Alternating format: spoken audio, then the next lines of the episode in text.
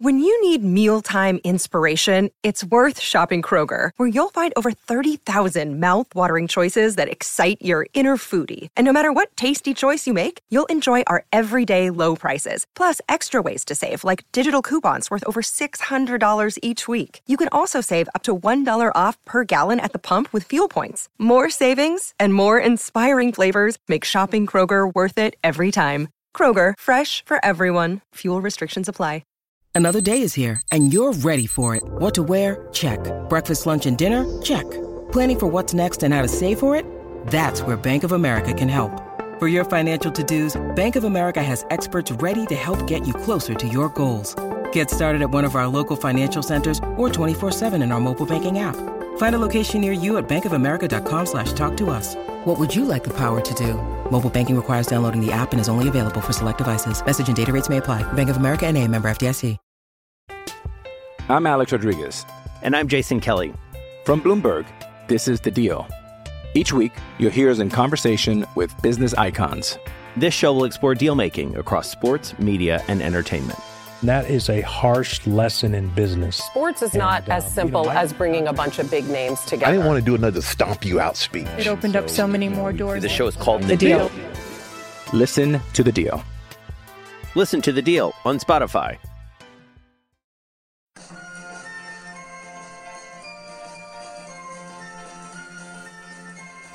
The Unholy Trinity Podcast. Three Blues, three opinions, one Everton podcast. Welcome to episode 153 of the Unholy Trinity podcast, brought to you in association with Sports Social, the UK's only dedicated sports podcast network, and also Fanatics. Delighted to say, joining myself and Lee this evening is uh, author and an Evertonian friend of the show, Jim Keoghan. Jim, how are you after yesterday's humbling performance, should we say, at Goodison Park? I, I guess the usual kind of Evertonian mood where you're just thinking, ugh, such a you know such a difficult club to support. I, was going to say at times, but actually probably all the time. Really, There- there- there's very rarely a break in that feeling of ugh. I know that that, that feel good factor doesn't doesn't last particularly long and, and hasn't done for, for for quite a while. As it, you know, and, and yesterday was just another example of that. Really, where uh, Everton didn't really turn up was probably the best way to to look at it. Uh, but we, we, we'll obviously we'll dive we'll dive into that. Um, anyone who doesn't know, like I said, Jim's Jim's an author, done done many books over the years, um, Everton books and, and also generic football books. What's your latest one that, that's out, Jim? Have you got if anything out for uh, for Christmas, or you've, you've got a few of your old titles floating around still? There's always the Everton ones floating around. I'm currently working on something on uh, women's football, but that won't be out for a, a while. I'm not going to kind of. It. There's a club in Sussex called Lewes FC who play their men and women's team the same. The only club in the world to do that. So I'm doing something on on that. And uh, but yeah, the Everton one's still floating around as well.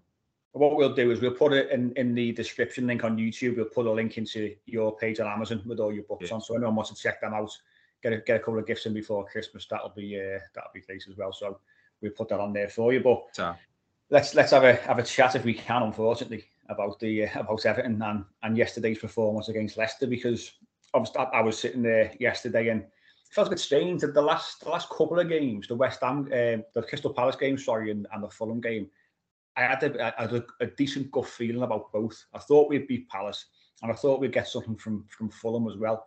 And I went to Goodison yesterday, and, and I don't know what it was. It felt a little bit flat. The the first half for, for quite a while, where I thought something just just didn't seem didn't seem right. wasn't right in the air, um, and the way it played out, obviously, I was I was right to right to think that. But for, for me, Jim, if, if you look back at the game, obviously watching it live, obviously it was on the telly as well.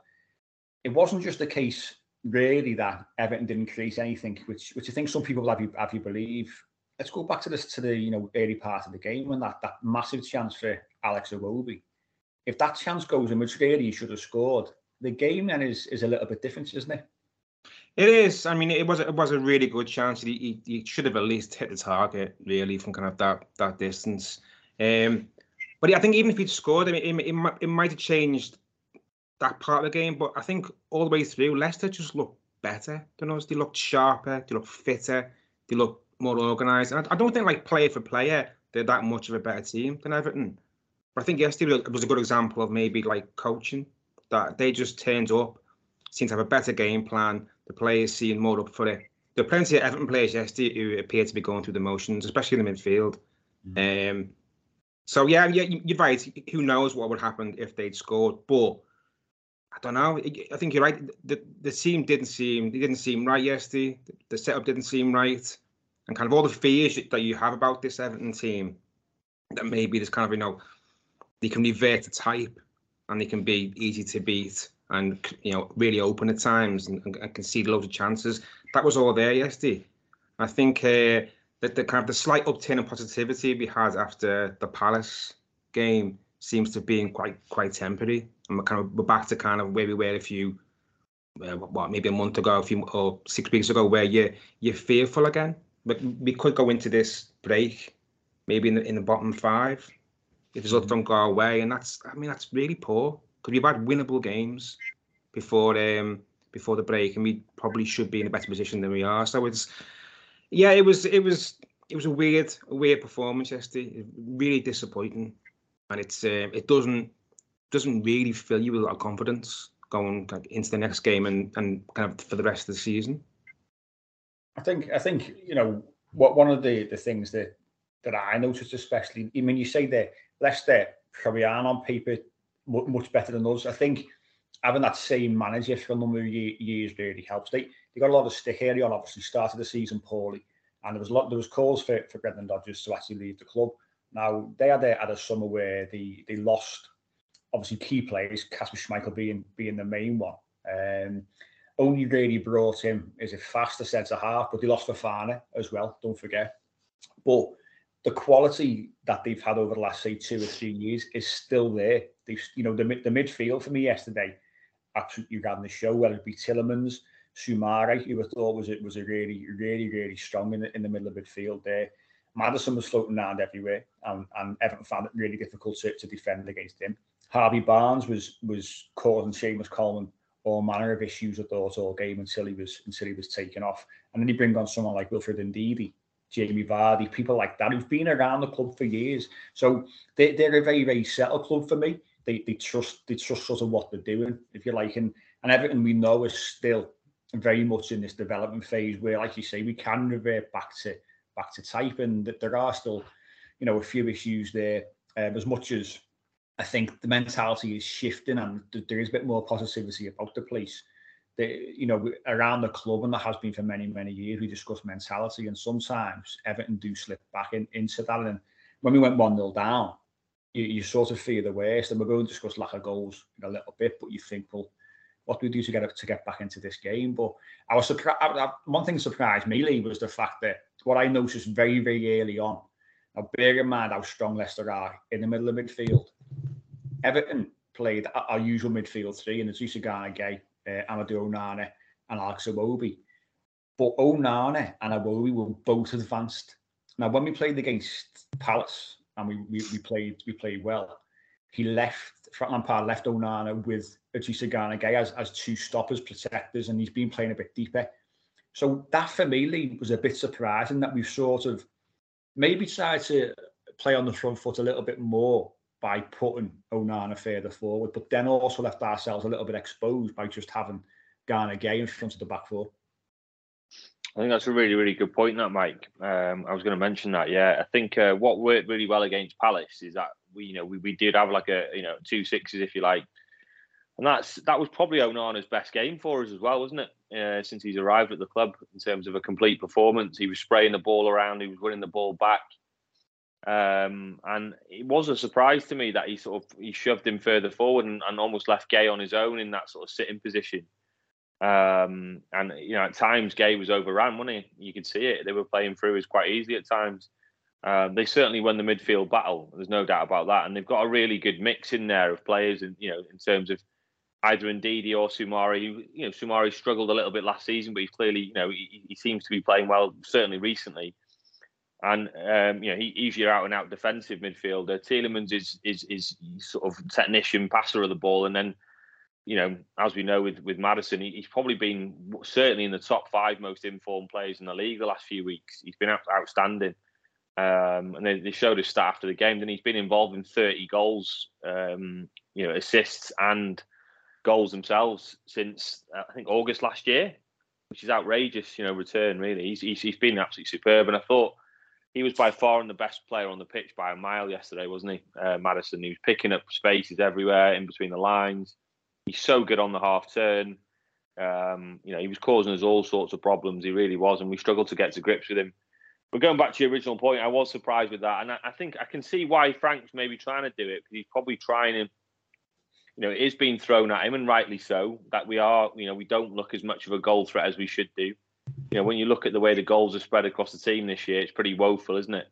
Um, I think Gordon's our top scorer with three, isn't he? Which is just crazy, really, uh, after like 14 games.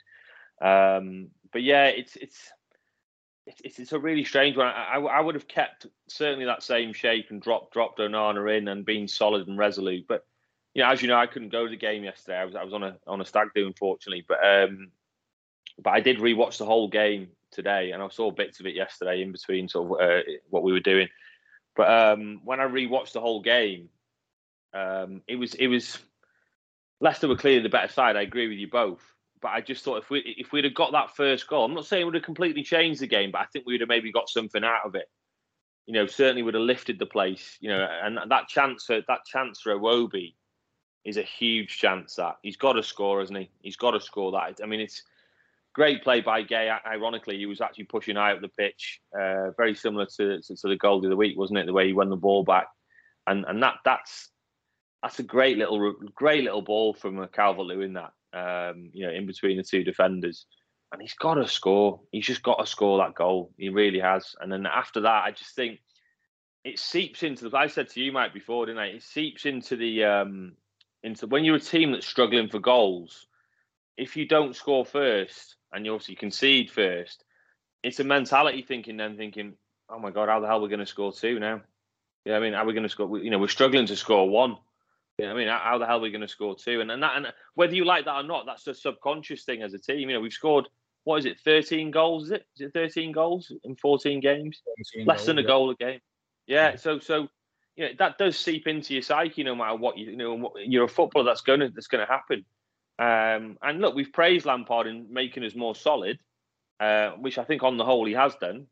Um, but you know, we really, really need to address the situation in January. We massively need to address and have more of a more of an attacking threat because it is going to cost us in these sort of games. And I think deep down, Frank would have known it would have been a tricky game today. But the way we played at home to Palace and kind of battled for a draw with Fulham, he would have probably had in his head, I'll, you know, a banker, not a banker, but like this, a win here would really get us certainly mid-table going into the international break.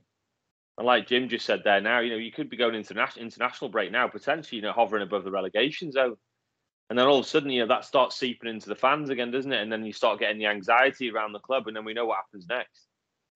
Well, it, it, it's funny because sitting there yesterday, like I say, it, it, didn't feel particularly right to me. I don't know what it was. Um, but then, even before that, that Leicester first goal, which by the way was, was a fantastic strike by by a great technician, but outrageous, yeah. But I thought we were at fault because I thought the defend the defending from the cross was just pathetic. I, I, thought you know get rid of the ball. It wasn't difficult and it was just swinging legs and it was it was poor. But great strike. Can't take that away from Tielemans. Fantastic, fantastic strike, and he's got it in his locker. We've seen it time and again. But I thought you know we were doing the you know our, our short goal kicks where we, we like to play it short at the centre halves, go wide to Mykolenko or Coleman. You know play play it across and Leicester were, were, were very, very high with their, their press. They were literally sitting.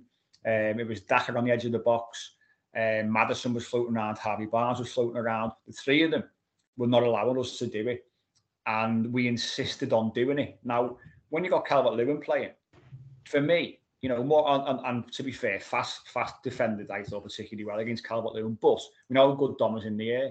So there's no harm in, in going long and not playing short if, if we haven't got to. When a side has decided they're going to play this high press on you, you've got to be clever about it and you've got to think. And that then seeped in to the crowd.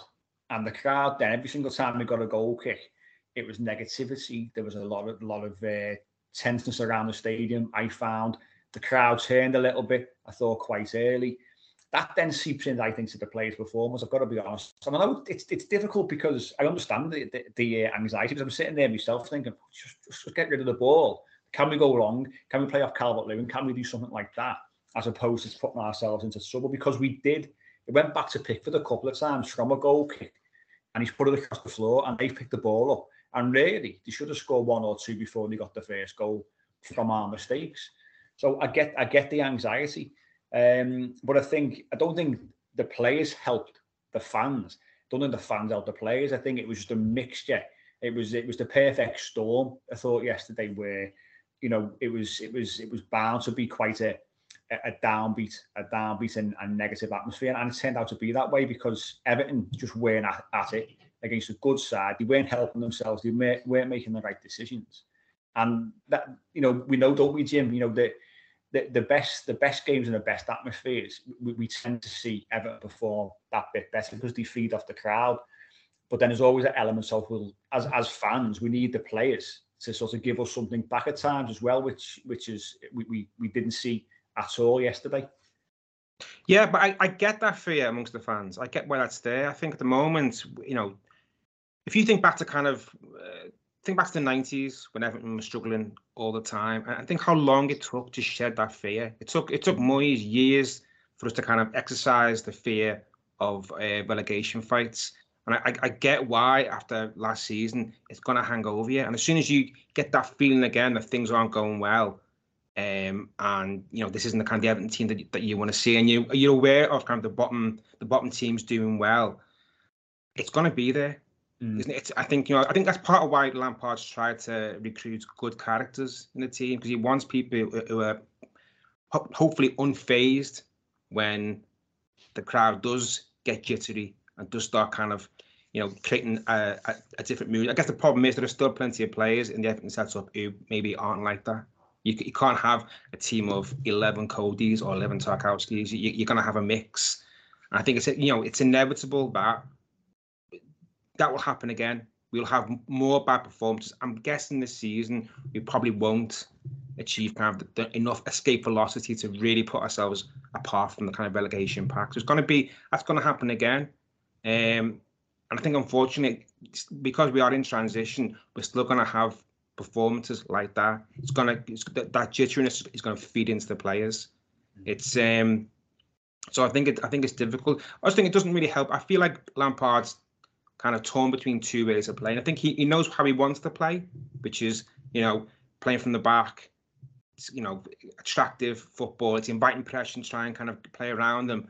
Um, but at the moment, this Everton team, I don't know if it's fully capable of that. It can do it. I did it against Palace. As you, as you were saying yesterday, there were times there where maybe it, it was just wrong. You know, yeah. Le- Leicester had worked out what we were doing. The confidence wasn't there. The crowd was jittery. Is that the time to fuck around at the back when mm. things aren't going well. Uh, and as you said, you know, through our own mistakes and our own kind of inability to do that that way of playing properly, we just invited chance after chance. And you know, Leicester could have been three four up before half time. The, the fact that it was one 0 was lucky. We we kind of got away with that in the end. Um, so like it's it's a difficult. I imagine it's really hard for the manager how you want to play and kind of how this team can play. It, it's you know that's that's kind of what makes management so hard, doesn't it? Um, I think you know un, until I know until he finds the players who can do it all the time, or until we lose that fear. I think it's going to be a continual problem. I don't expect a particularly good season this year. I think we're going to have more Leicester's, if we're honest. I think that's a good point. Sorry, mate. I think that's a really good point. That really good point about the jitteriness of the fans. You know, we all we all don't want to go through that anxiety again, do we? Of having a real sort of relegation battle on our hands. You know, it was horrendous last season. We all lost sleep over it. You know, some more than others. Um, but you know, and then that and that we can almost see that unfolding a little bit in front of our eyes. Maybe that is seeping from the stands into onto the pitch, and then obviously into the players.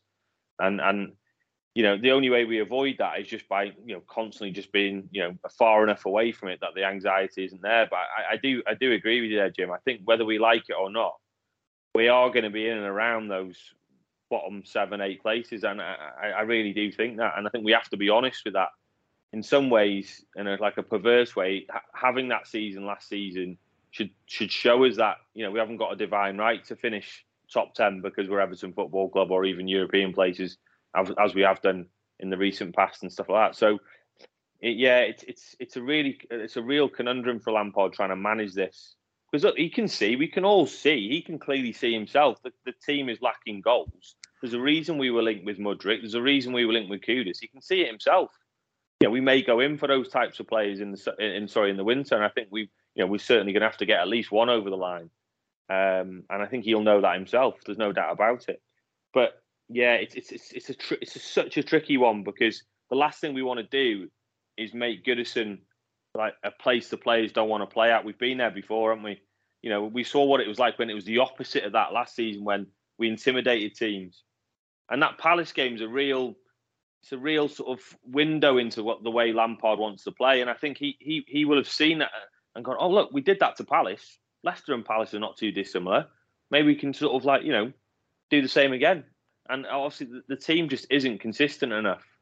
And you know certainly you know you know, playing out from the back, has it got the personnel to do that? I thought I thought Gueye struggled really much in that first half yesterday, didn't he? He was constantly being fed the ball from the centre halves, and he was, you know, he was played into trouble a lot of times as well. He was under pressure straight away, and yeah, it, it was it was a real a real tough one, and um, I kind of felt for Gueye a little bit yesterday. I really did in in, in some ways because some fans are starting to turn on him a little bit as well. Not all of them, but you can just start. Oh, he's not the player he was. He hasn't got the legs. You know, yada yada. And I just think again, again, we've got to be so careful of that as well because we can suddenly turn toxic very quickly, can't we?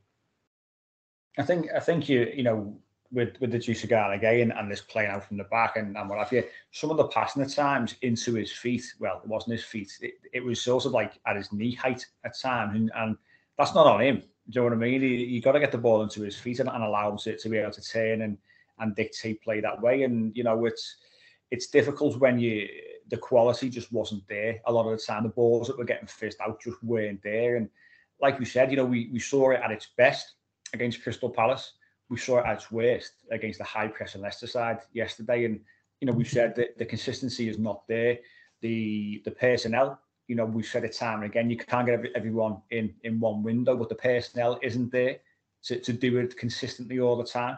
And that only comes with with the, the, the correct recruitment um, over a number of windows, which which obviously we Frank Lampard has still got quite a way to go there as well. But I, I, just think it was just there was we didn't seem to learn our lesson really after after making numerous mistakes in, in that particular department. And when the goal came, it was no surprise. As you know, as late as it was in the first half, the only surprise was it came as late as it did because of the chances that they that they had. But you know, you, you look at, you know, we, we mentioned the Iwobi chance, you know, Tarkowski had a good a good header, which was a decent save from the goalkeeper. Um, one of them, you know, keepers should be making. But then you, we, we look at the chance in the second half for, for Dominic Calvert-Lewin, and that, that's a chance of one 0 down. That's a chance where, again, you know, Jim, we'll, we, we all, the, the work that Dominic Calvert-Lewin's done to, to get back, you know, he's been so unlucky. Uh, he picks up another injury again yesterday, which we're discussing uh, in a minute.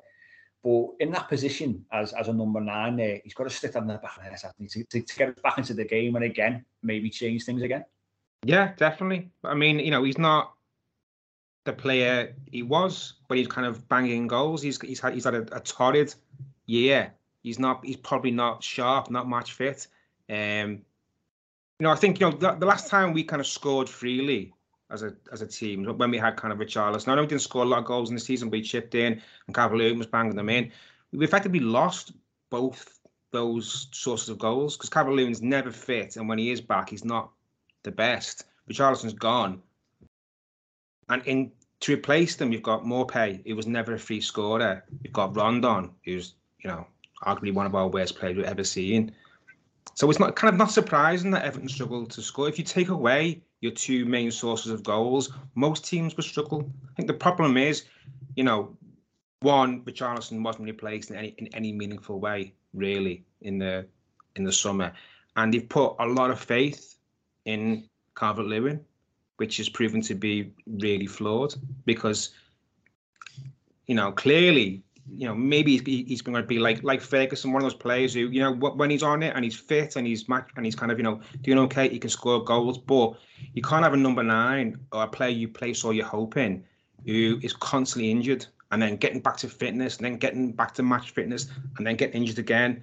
You can't build a team around that. I think it's kind of it was that was short termism by, by kind of the Everton setup in the summer. They they knew that one of those there was a possibility that not only do you lose lose Richarlison, you also lose Calvert Lewin. And then what happens? Well, this this is what happens. You don't score goals.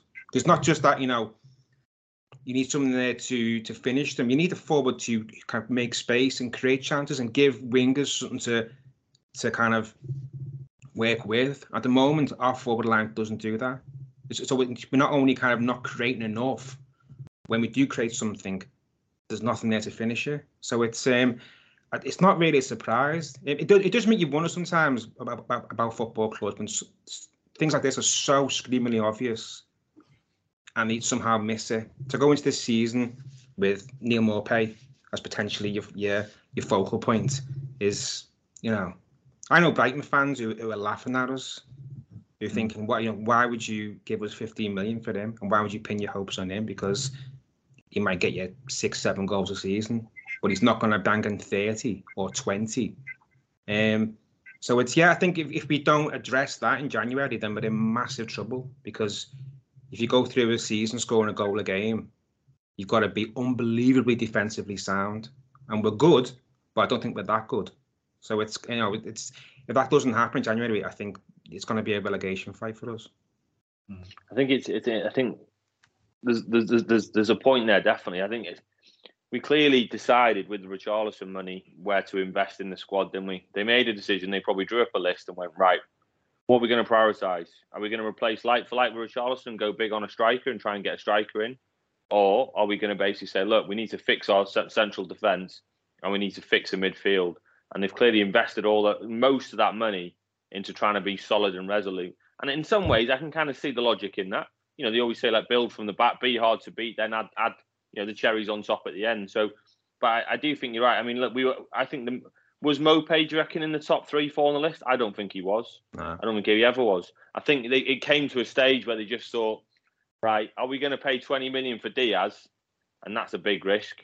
You know what I mean? And, and or are we going to basically try and go for a striker who's sort of semi-proven in the Premier League, but hasn't, like you said, Jim, hasn't really got more than probably a one in three, one in four goal record. So, but then he's played in the Premier League. So and we're going to get him for what was it like 14 15 million so I, I, think the hand was forced a little bit with that um, and as i said i'm hoping we have got funds because we've cleared a lot of the wages now to maybe go and get somebody in january but the calvert lewin chance going back to that original point mike when i watched it there i don't know whether you guys agree there and first of all it's a, it's a good second run he's looking to get it to feet initially then he makes this, the second run lovely run by the way great little ball by Iwobi lovely pass that and all day, right, all day there. If you're a top centre off, or maybe if he's on top of his game, he looks up, he sees straight away, right, keeper's there. Just he, he had the momentum to go round the keeper. He had the momentum to go. He could have easily the the angle it came to him. He's obviously keeper's closing down quickly. He's gone panicked, almost semi-panicked, and tried to put it put it round. And he saved with his feet. If it, you know, if that's a top centre forward, that's Harry Kane, for example. He just had a quick look at the keeper, angles tight, knock it round him, roll it into the empty net all day, all day. Because what you know, he's committed himself. He's come out and he spread himself and he spread his legs and it hit his leg, didn't it? I just think like I look, you look at Salah today. He had you know that, the two chances there. He's bagged them both. You know, he's bagged them both. Ruthless, and it completely changes the game. And you know, one-one suddenly there. You're thinking, well, look, we're lucky to be one-one now, but now the crowd are up for it. Maybe let's kick on and win the game. And as a result, you know, we didn't score. The crowd suddenly pipe, pipes down a bit, and then all of a sudden Leicester have got us where they want us. Yeah, I, I, I totally agree. And I'm, I'm watching it live. You, even I even thought, well, Dinky, just Dinky. You know, we, yeah, Dinky. Oh, he could have easily gone round him as well. Definitely. Yeah, possibly. I mean, it was quick. It was quick. The pitch was slick. So I, will I'll give him, I'll give him a little bit there, but I just, just think, just lift the ball because the keeper's, the keeper's covered the ground. You're not going to put it through his legs. He, he's, he's he's lying flat out pretty much. He's spread himself really well. Just lift it and you score you score a goal and it's that that's the difference, isn't it, between you know your your striker who's who's in form, who's been fit, you know, and, and what have you, who's firing all cylinders. So Dom of maybe two years ago probably scores that. Whereas Dom at the moment, you know, we, we, we see parts of his game. I think his movements is, is, is good. I do. I like his movements. I don't think at times we, we make the most of his movements uh, from a, midfield and, and our, our wide players' perspective because it's good. But in, in a sort of one on one position, you just don't fancy him at the moment to, to stick the ball in, in the back of the net. So he just, snatched it, didn't he? he oh, yeah, he's, yeah, he's seen the yeah. keeper. It's you know, it, it's a great ball from Iwobi. The keeper's come out. You know, really, he should be aware where the keeper is. Where, where you know he's coming at me, and make your decision before the ball's even at your feet. You know exactly what you're doing, and then think, know, like you say, go round or what have you. But it didn't happen, and then like you say, you know, the second goal was always coming. The the second goal was always coming, but again, Doucouré, I mean, he looks like like a lost when he comes on. He, he looks like a totally different player to what we were seeing, even in the early months under Benitez when we were seeing Doucouré scoring goals, assisting goals. And I know he's only a bit part player in the squad at this moment in time. I know he's been injured, but he came on and he just looks like he's lost. And he, and he just he just waved his leg at a ball. Didn't he? Didn't sign do anything with it. They get they get the ball, they break, they score. Listen, they were threatening to do that all game, score on the break like that and they do it. And, and yet again, though, I, I think I think both goals from our perspective are avoidable. I'm not. We didn't deserve to win the game. We didn't deserve probably to get anything from the game. But if you don't make mistakes, you know, we go back to the first goal. Like I say, Conor Coady's got to clear the ball for me. You know, and we've all been big fans of him since he's come in. But it was just a lazy swipe of his foot, left foot, and it's it's you know it's come out to to Tielemans. Onana oh, wasn't particularly quick in closing him down, and then that one was just I just thought it was awful. I thought it was absolutely awful, and there was no. We had to take the risk though, didn't we? A little bit. Um, we yeah, we were pushing forward, trying to get a goal, and then we got, was, we got was, caught out. I mean, yeah. It was the way that he waved. He waved his foot at it, and it was just like it was just yeah. nonchalant. It was like I don't particularly, I'm, I'm not, don't really care, you know. And it was just there, there was there was no commitment, and and that's the concern. And I think when, when you've and again, I've got to sort of cut him a bit of slack because of the time he's had out injured and the fact that he's playing ten or fifteen minutes here and there, but that was just that that that didn't look particularly good on him, to be honest with you. But um, the the game obviously at that point was was was gone when we went to two 0 down, and and overall a really really disappointing performance on on the night when you know you you expect us to at least sort of turn up in some way, shape or form and give them give them a game, and I don't think we did. I think every single player was probably a five out of ten, and that's probably being generous. And when when you when you're carrying everybody, you're not going to win a game of football, and that I mean the minds obviously will be will be hugely disappointed with that. Um, but the lack of goals, I mean, Lee, you said before the show, we pick up on it now. The lack of goals, as we've discussed already, Everton has scored in one game out of the last five. Now that's that's a concern. It's a concern. Now you know we look at the chances that we create. We said about the ones we created yesterday, two clear cut and a Iwobi and Don, and then a decent header from Tarkowski, who was forced a decent save. Besides that, nothing else nothing else really, you know, and that that's the that's the issue. Someone to put the ball in the back of the net, one, but wide players, midfielders, not creating a great deal either. And and like you said, Jim, you know, you've, you've got to have a a defence that are top top class, not conceding goals. If you're going to you're going to score 35, 40 goals in the Premier League season, you've got to be on form defensively week in week out. And like you say, we, we've improved defensively, and and hats off, you know, to the to, to the club for, for sure on that side out. But we're not at the level where Everton are going to keep a clean sheet or concede just one goal a week at this moment in time, are we? No, I think you need like a to, to score that so poorly. You need like a title winning defense to hmm. accommodate mm. for that. And Everton are never going to have that realistically. So it's uh, and I just I think in the, in the course of any game, they're going to make mistakes. That's just, just not possible to put in a flawless performance. There'll always be moments where people switch off, uh, and you're going to concede. Going to concede chances. That's just the nature of football. No, no defense gives you a perfect 90 minutes. Every team get, usually gets a chance, and then you run the risk of of conceding. And, I think that's that's you know it's it's great that they've addressed the defense, and it's definitely a lot better and the and the midfield is generally better. I thought one nice thing about seeing Doucouré play is that you realise how much better the midfield is now because he his, his, touch looks appalling, and he looks like you know it, it, it makes you realise how bad things were last season. I mean, we've clearly upgraded on uh, Doucouré, but um, yeah, you, you you can't go into a season I think uh, with such a, a blunt attack, and it, as you said, it's not just about somebody putting the ball in the net. It's also about the creativity around the forward. It's just not there at the moment. I don't know why that is, to be honest, because those players are capable of creating chances or putting crosses in. We bought McNeil because he can he can put in a good cross. That's not happening at all. So it's um yeah, it's I, I don't think we have enough in defence to get through a season um scoring kind of as as lowly as this. It's just not it's not enough. It's I think it's enough to maybe keep us up at the moment. The, the, the defence. I don't you know if, if you compare this season to last season right now, and we were just about to enter into kind of the Benitez death spiral when the when the, the team was really open and unfit and just unbelievably shit. I think we've got a solid foundation that should mean that doesn't happen again. However, we have not got the kind of firepower to really kind of um, to push us away from the bottom eight at the moment. I think it's just going to be, you know, unless we somehow conjure up two fantastic attacking options in January, uh, it's going to be putting a lot of pressure on, on the defence. Mm. Kind of to, to, put it bluntly, it's it, you're really hoping that again, you're hoping that Coady and Tarkowski don't get injured, because if that happens, then suddenly it's a very different defence. You got you got like Holgate in there or Mina or Godfrey when he's back, they're not as good. So mm. it's um yeah, at the moment, I think our kind of the way we are set up now, everything hinges on our kind of centre half pairing keeping in good form and not getting injured, which is a you know you, you, can't run a season like that. It's it's it's too much of a gamble. Mm. And especially obviously now the, the World Cup breaks around the corner.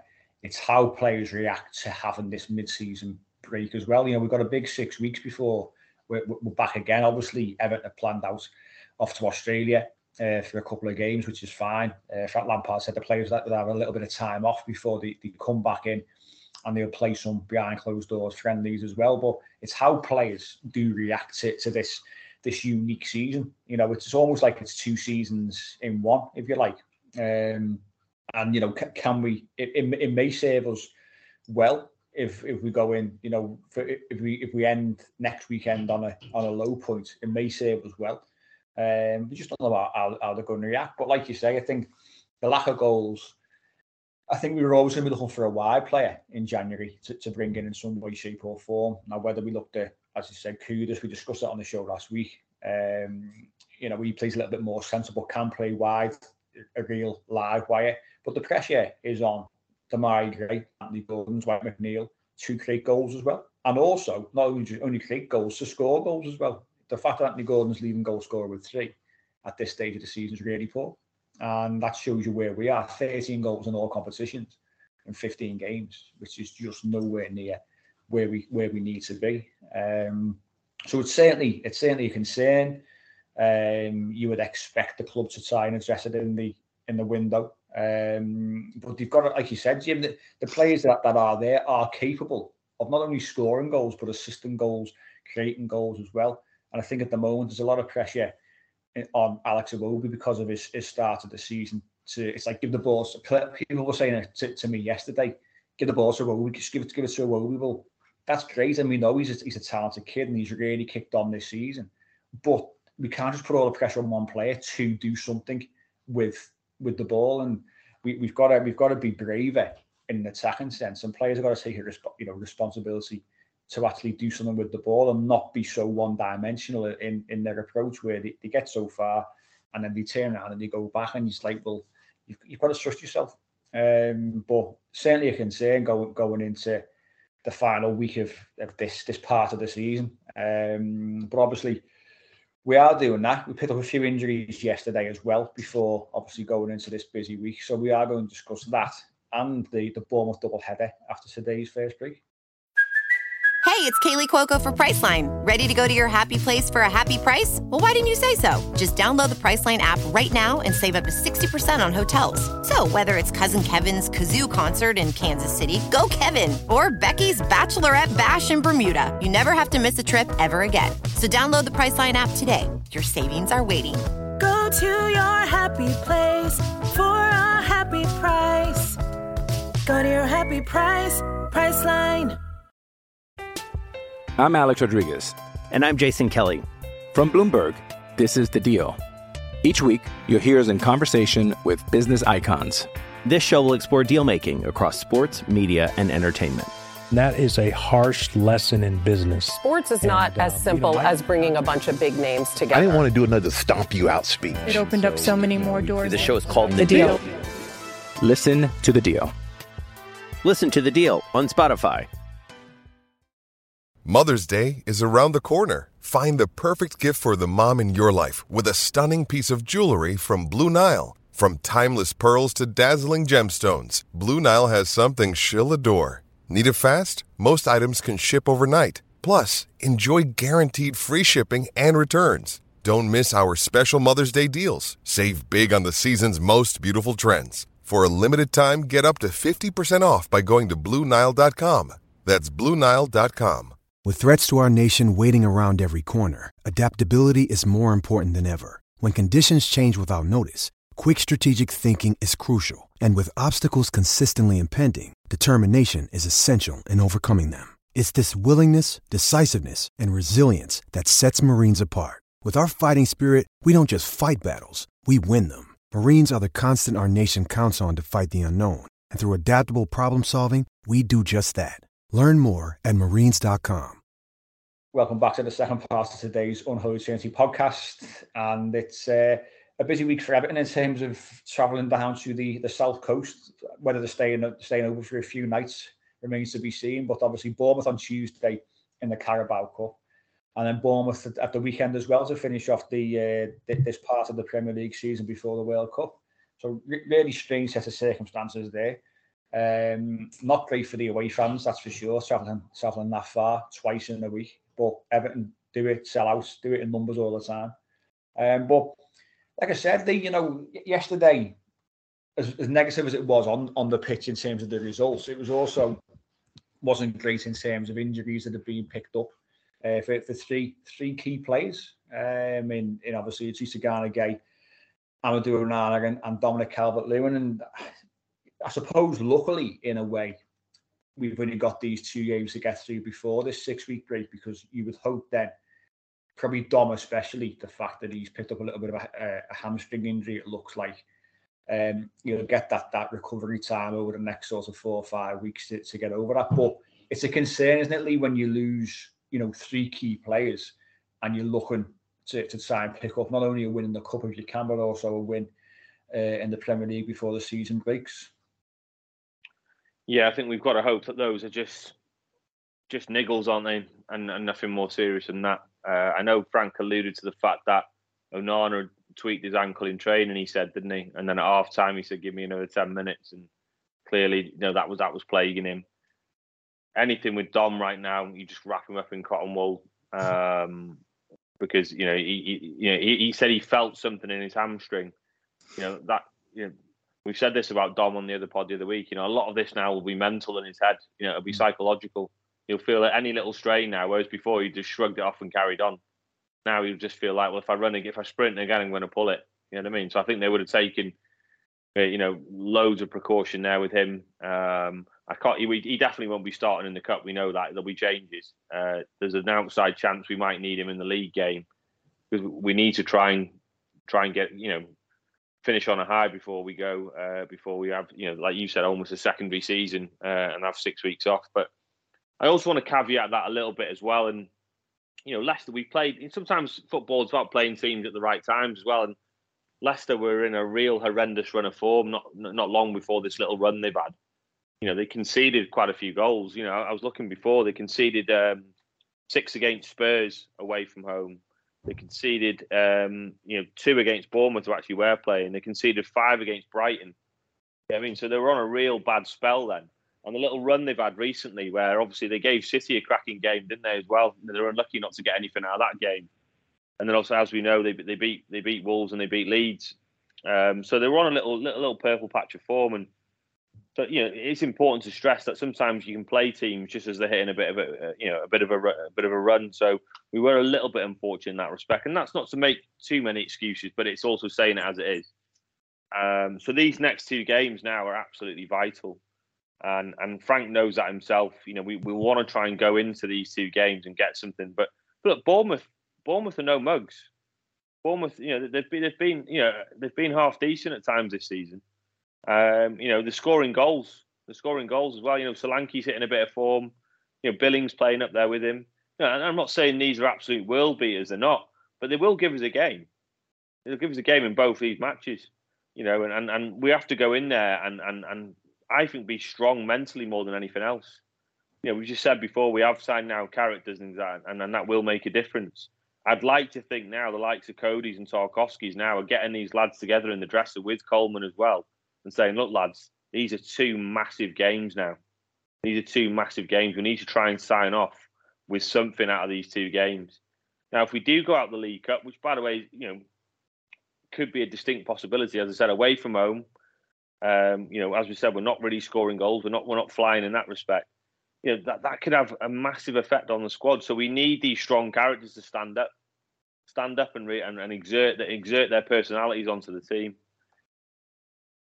I, I totally, yes, I mean, I totally agree, and and I, I do envisage though on Tuesday night, I do envisage quite a few changes from what we saw as our start eleven, with obviously the weekend in mind as well, with the fact that we've got injuries to, to three key players, so I don't expect any of, of Garner, Onana, or, or Dominic Calvert-Lewin to feature certainly on Tuesday. Um, but what, what are your thoughts on that, Jim? Are, are you are you more concerned with Tuesday, or are you more concerned with, with, with winning the game on on Saturday against Bournemouth? What, what would you rather? I'd rather be winning the league. I know with I know kind of Evertonians are, are yearning for a, a, a, cup, and we should you know we should be capable of, of having a cup run. But I think realistically, is this squad going to win the League Cup this season? I think mm. probably not. You know, I'd I'd much rather kind of keep our powder dry for the league game because if you win that league game, then we go into the break mid-table with a little bit of distance between us and the kind of the bottom pack, and that then kind of sets the tone for what happens in December and January. Was if we, you know, if we won on in Tuesday, then lost the weekend, then we go into the break probably bottom five, and suddenly the first game back, you got that extra pressure on you. So um, it'd be great if we won both. And I think you know Bournemouth are, again, they, they, are, no mugs, but they're very open. You know, they, you know, even for the team you you can't score like Everton, I think we'll have chances and we're capable of winning both games. Because somebody could offer me now a choice, you know, one or the other. I'd say, you know, sod the League Cup because we're not going to win it realistically, yeah. and then give us a win uh, at the weekend and let us let us at least go into the the World Cup break with a bit of breathing space and a sense that well, you know, we've got so many points and we're kind of maybe halfway or more than halfway to survival. And it's you know it's just mentally what you don't want is kind of the first game back after the world cup and we're thinking and we we've got the relegation pack breathing down our neck we we need going back to that kind of jittery thing we mentioned before we need the sense that you know we're getting away from that. So it's um yeah i'd much rather us win the league it's far more important for us at the moment I, I had the same conversation with with Pete actually on the way uh, or before the game and said, you know, obviously Bournemouth uh, um, next week. He said, I said, what would you rather? And he, he said the same. He said, you've got to get three points in the league. I'd rather take the three points and, and go into the World Cup break on a bit of a high and in a better position in the league than than being the next round of the cup. If you've got to choose one or, or the other, um, and it shows it shows us where we are because we obviously we're absolutely striving and we're dying to win a trophy. Of course we are, but we, we've got to just stabilise as a club. And stabilise means that we we make sure that we we tick over and we stay in the Premier League.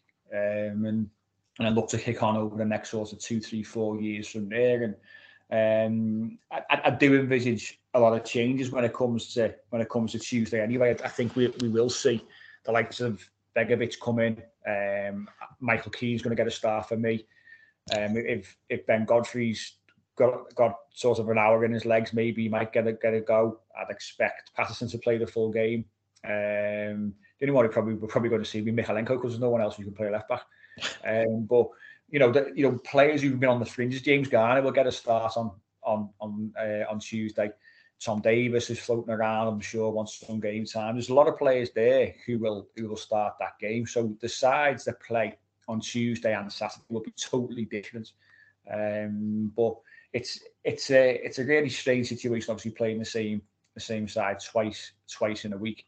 Uh, but we've we've really got to, for me, I'm, I'm in the same camp. We really got to put all our eggs in the Premier League baskets and hope that come the weekend, maybe Onana slight sprain on the ankle, like is what was reported. You know, they've all got scans on Monday, so we, we'll see more then. But I fully expect them to probably be fit for the for the game at the weekend.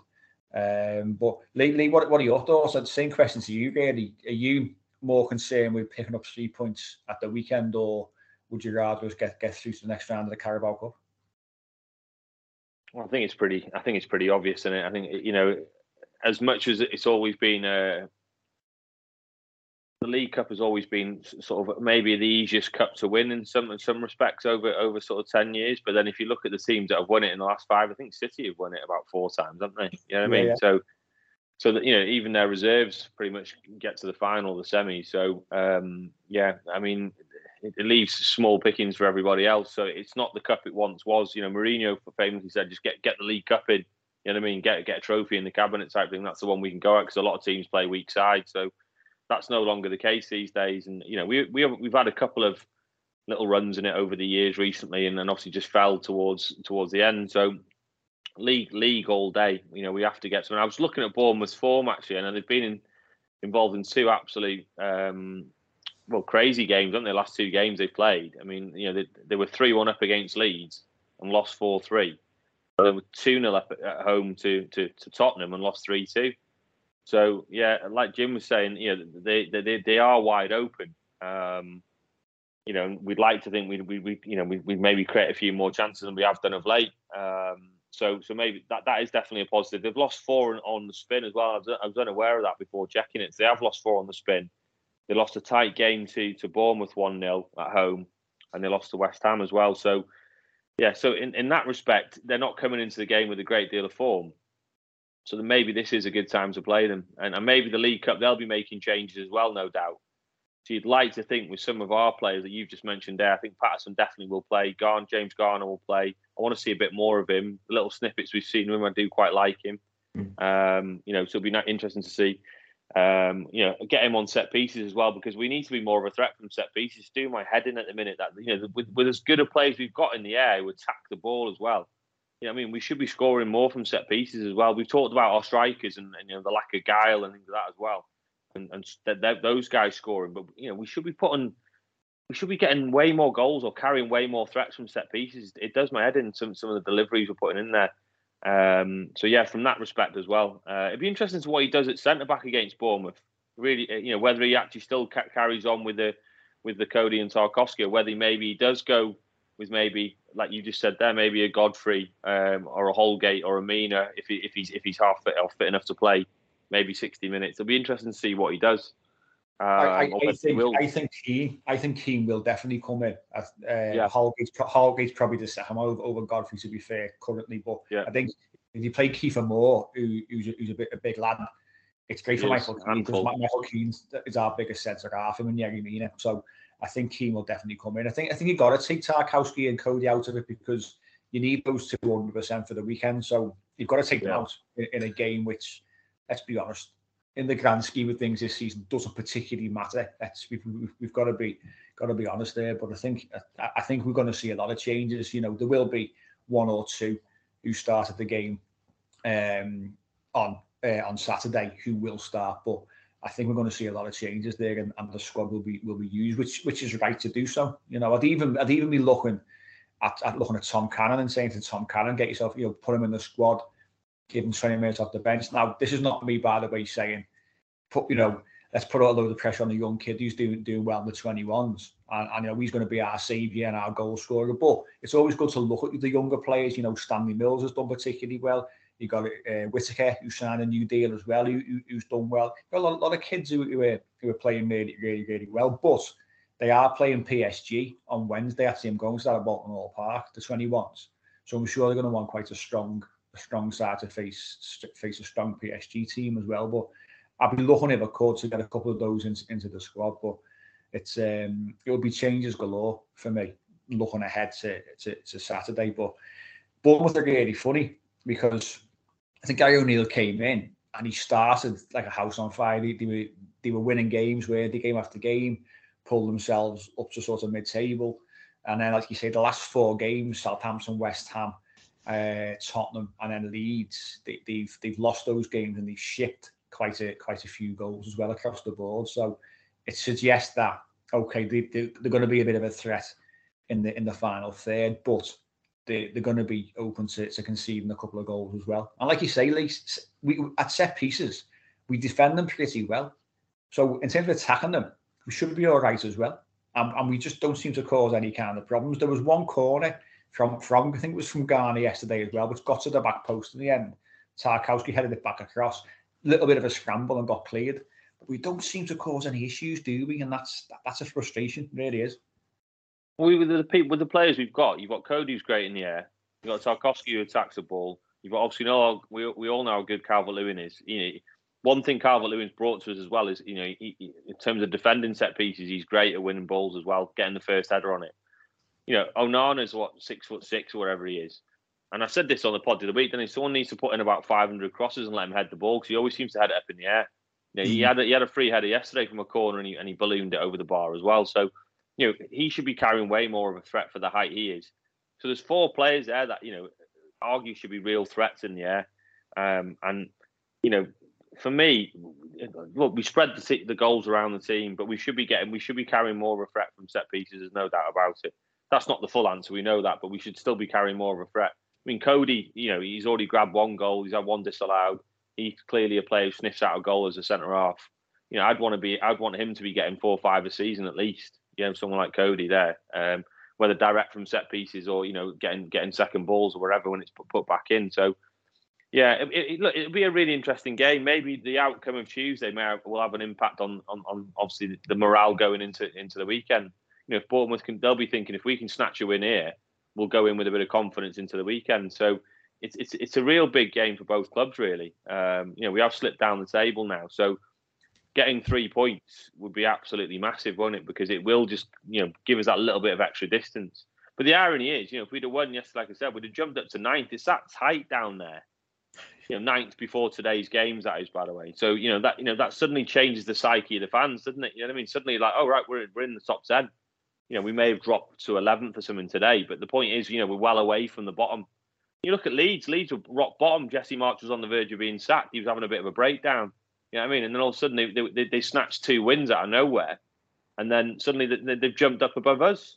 You know what I mean? So it, it's that tight down there at the minute that you only need a couple of wins and then all of a sudden the pressure's off a little bit. So I think they'll be they'll be doing everything they can to try and you know make sure we get get a result. And it'll be interesting to see how he sets us up, particularly in the league, because again, like you mentioned before, Jim, it's that sort of conundrum. Do we, you know, do we go a bit more gung ho or do we try and be more solid? He's, he's got that decision to make. Um, you know, he, he, tried to be a bit more sort of expansive by pushing Onana further forward at the weekend, and we know that didn't work. So, you know, it'd be interesting to see what what what him and the team come up with. Yeah, I, I, I think you're right. I think that the, the, the match on Tuesday could have a bearing on the, on, on the weekend's outcome, certainly from a confidence perspective. But I also wouldn't put too much weight on the game on Tuesday in terms of you know the uh, the game the game of the weekend. But there's only a point separating the sides. You know, Bournemouth are currently sitting 17, they're at the 16th. Their goal difference is minus 17, which is obviously is, is not great, but it shows you. You know, there's there's three sides on 14 points. Us, Leicester, and West Ham. Leicester, obviously, and West Ham won won this weekend. Above that, you know, we've got Villa on 15, Leeds on 15, Brentford on 16. So it's it's that group up to 11th it's really, really tight before a little bit of a jump to Palace on 19. So we've got to look to get three points at the weekend. We really have. We, we, have got to look to get some kind of positivity going before we have that that break. I think we're all going to be in need of that break. I'm, i was I was certainly against the, the World Cup co- causing a break in, in the season, but I think as time's gone on, I think I'm all uh, I'm all for it. Um, I think we're going to need it, and I think it's going to be a good sort of reset for, for the squad. Uh, you know, we can, we can all enjoy our Christmas then, can't we? There's nothing hanging over us until until boxing until Boxing Day when we're back at Goodison Park. But um, let's have your predictions anyway. Obviously, difficult to say. League, Cup, of course, to predict who's going to start um, compared to the league game. But Jim, give us your League Cup prediction and give us your, your Premier League prediction as well. I'm going to sound really uh, pessimistic, yeah, because I think I think that the the League Cup game, no chance. I think we'll get beat two two nil. And the week and the, one the weekend, I think we'll lose again. I just think it's just I feel like that's where the club is at the moment. I think we'll lose one 0 or two one, something like that. I think I you know I just don't see I just don't see this version of Everton giving us a nice Christmas. I think we'll have we'll still have anxiety and then the dread of the of the games to come. So I think uh, yeah, two defeats probably. Lee, you any more positive? You can't be coming on this podcast with that, with that, with that, Jim. You can't be doing that. but we're, we're already a pessimistic fan base as it is. You can't be adding to it. Um, yeah, it's it's like I said. You know, depends what teams we put out. I think both teams will definitely rest players. Um, you know, but I, I, I don't know. I, I, just fancy us nicking it in the cup. I think maybe maybe in a penalty shootout. Um, we're, we're due a, we're due a penalty shootout, aren't we? We're due, we're due one. Um, so maybe in a penalty shootout, maybe it'll be a really tight game, like a nil-nil or a one-one. And then in the league, I just think, I just we've just got to throw everything at it. We've really got to throw everything at it. It could end up being as, as much as we've talked about. We're a team that suddenly lacks goals. You know, Bournemouth are clearly, you know, as you just said there, with their massive goal difference. Was it minus seventeen? You said minus seventeen. 17 yeah. You know, this stage of the season, so they clearly leak goals. So you know, if we don't score against them, then I am worried. You know what I mean? So, um, so I, I, I don't know. I, I am to say, I'm to be, I'm to be optimistic. I'm to say two one Everton. Two one Everton. I, I, I think, I think we'll we'll lose in the cup on penalties. To be honest with you, uh, I think it'd be a, a half decent game. I think there'd be there'd be probably probably two all I'll go for, and then and then lose on penalties, and then I think I think a draw at the weekend. I think we'll get something from the game. Two, two sides in desperate need. Well, not, not, not desperate need, but in need of points. You know, and, and I think I think again at the weekend I can see another another score draw. We'll go back to that game years ago, three all, when we thought we won it in stoppage time, and then and they scored again. And they uh, said to said to Pete yesterday that was when the fella come on the pitch, the Everton fan, when Barkley scored in his uh, slip on Lonsdale's and he went flying. If you remember, remember correctly, have a little look for that photo. Um, that was that was doing their grounds. But we we've had a few games, haven't we, against them where, where there's been goals, home and away. Was it was it the six three at Goodison that time, where where Barkley celebrated before he scored the goal, and you know had, had some crazy games. So I think yeah, scores draw in both. Um, but I'm, I'm going to say again two all at the at the weekend, uh, and we will pick up points up. Uh, but we certainly need a win. A win is obviously the ideal. Something from the game is obviously we, we, we, is a must really, to be honest with you. But we're all hoping for that for that three points on uh, on Saturday. But that's us for today's show, Jim. Really appreciate you you coming on on a on a Sunday evening. No worries, happy to. And that is us for this week. We'll be back next weekend to, to look back on that Bournemouth double header uh, before we go into this uh, this enforced winter break. So we will catch you then.